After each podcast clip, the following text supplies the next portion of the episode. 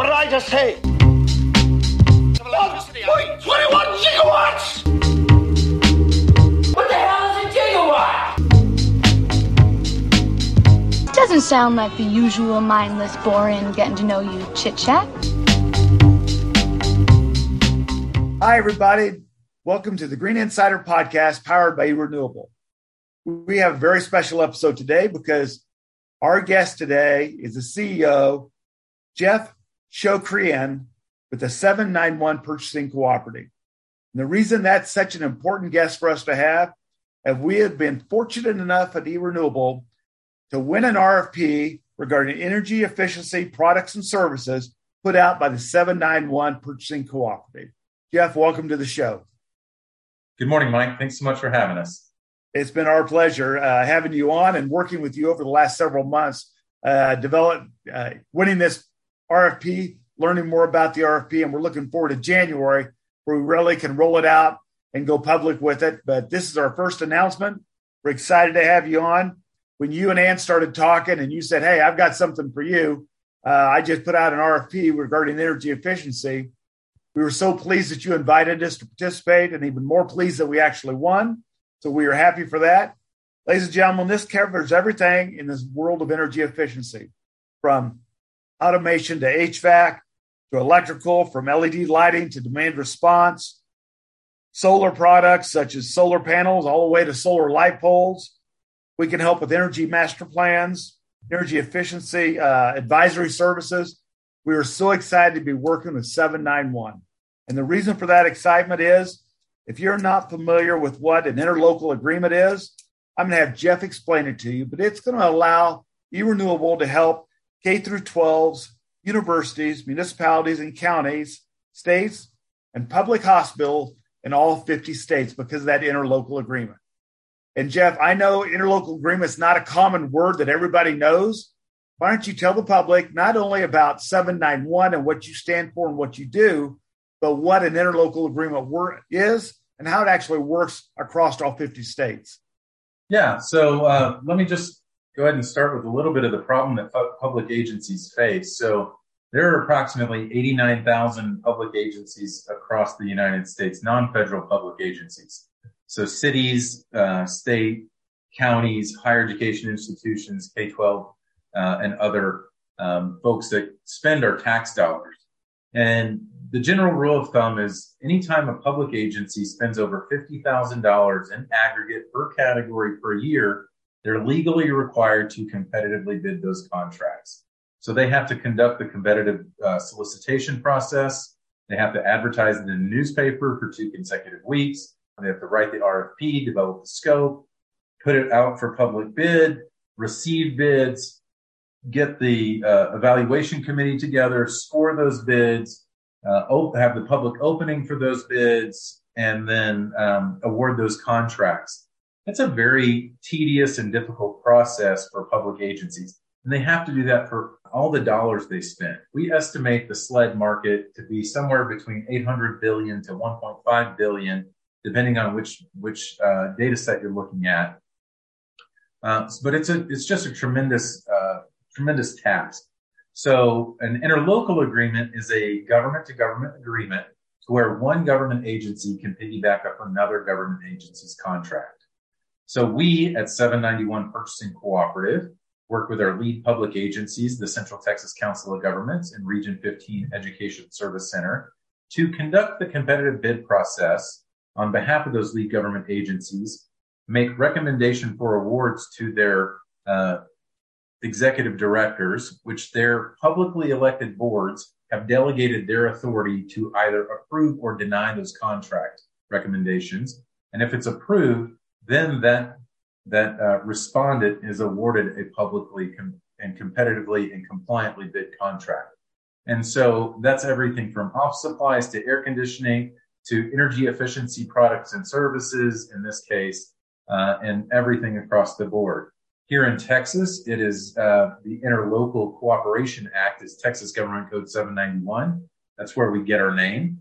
Um, and so it allows one government agency, uh, such as a school district, to piggyback off another government agency's contract, such as a, a, central, a, a council of governments. and they've then satisfied the compliance requirement for the competitive bid. That's what we do. These laws, there are laws in all 50 states that allow for cooperative purchasing. They're a little bit different. They vary state to state. Nevada has the most clear language. It says one public agency, regardless of type, city, school, county, can piggyback off of any other government agency's contract, regardless of type, city, school, county, and regardless of location. So that uh, allows a Nevada agency to piggyback off of Texas agency's contract. And then the other 49 states have uh, a little bit more muddy versions of those. So uh, it's a very common practice these days. It is a huge efficiency in this bureaucratic process. Uh, we always encourage uh, folks to be great stewards of the of the public tax dollars of the public funds. That that obligation is always falls on the the agency utilizing the contract. We are just introducing a tool to help them be better stewards, be better, um, more efficient with their spending of those tax dollars, and help them accomplish their goals. Because that's really what it's about: is helping these public agencies serve their constituents serve their communities, serve their school districts, serve their counties, and help them uh, accomplish what they're trying to do as an agency. And so we are creating an efficiency and an inefficient process.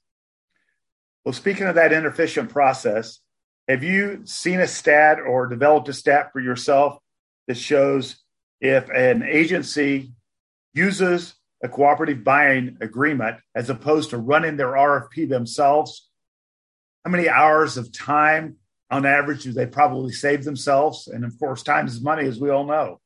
Yeah.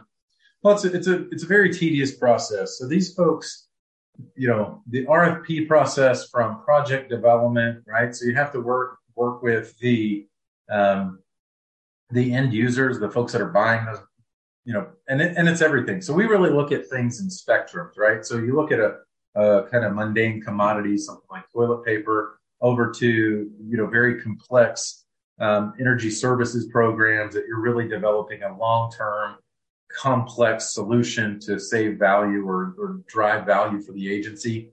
Those all have to go through that same process. So i think at the bare minimum it's uh, you know six weeks uh, to very extensively it could go upwards of you know three years if you're really looking at long-term development. So it is a lot of time a lot of different stakeholders involved and so um, we help, you know, really, the, we help the agencies create the value that they're looking for and give them a clear path to do business with the uh, private sector businesses that deliver on those uh, products and solutions.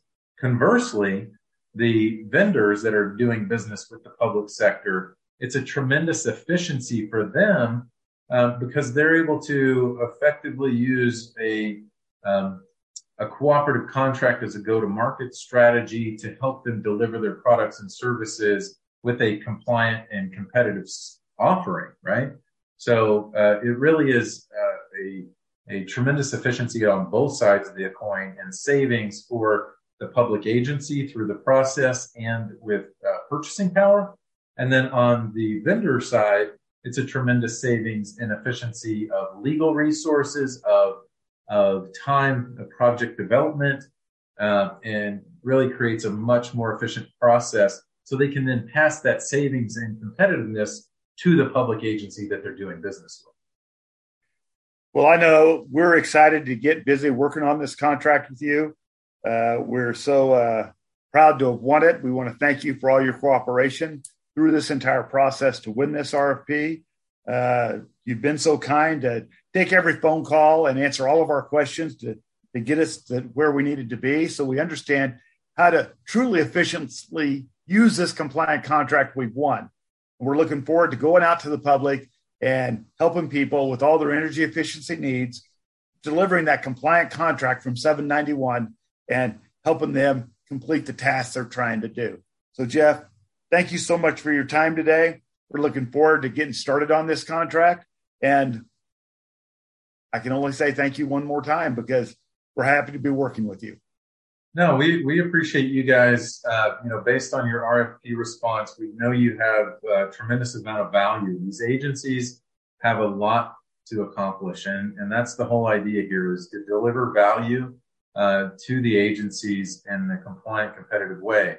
And that's all based on the process that we have to follow, right? So we are, you know, we follow the RFP process, um, uh, you know, to the T. Uh, you know, we cross all the T's and dot all the I's, and that's why these public agencies can use these contracts.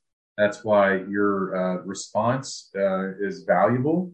And so, um, you know, we appreciate you guys. And uh, uh, most importantly, we hope we can deliver value to our members and participants across the country. So thank you guys for the opportunity to work together. Well, it's our pleasure. Ladies and gentlemen, Jeff Shokrian, the CEO of 791 Purchasing Cooperative. This you've been listening to the Green Insider powered by Renewable, episode 158. Greg Frank jumping in just to wrap things up. Again, as Mike said, that was episode 158 of the Green Insider powered by eRenewable. Make sure to subscribe and leave us a five star rating wherever you get your podcast from because, as the saying goes, you learn something new every day, and we were responsible for today's lesson. For Mike Nemer, I'm Greg Frank, just getting out of Dodge for episode 158. We're back next week with episode 159. Everyone, enjoy the rest of your week.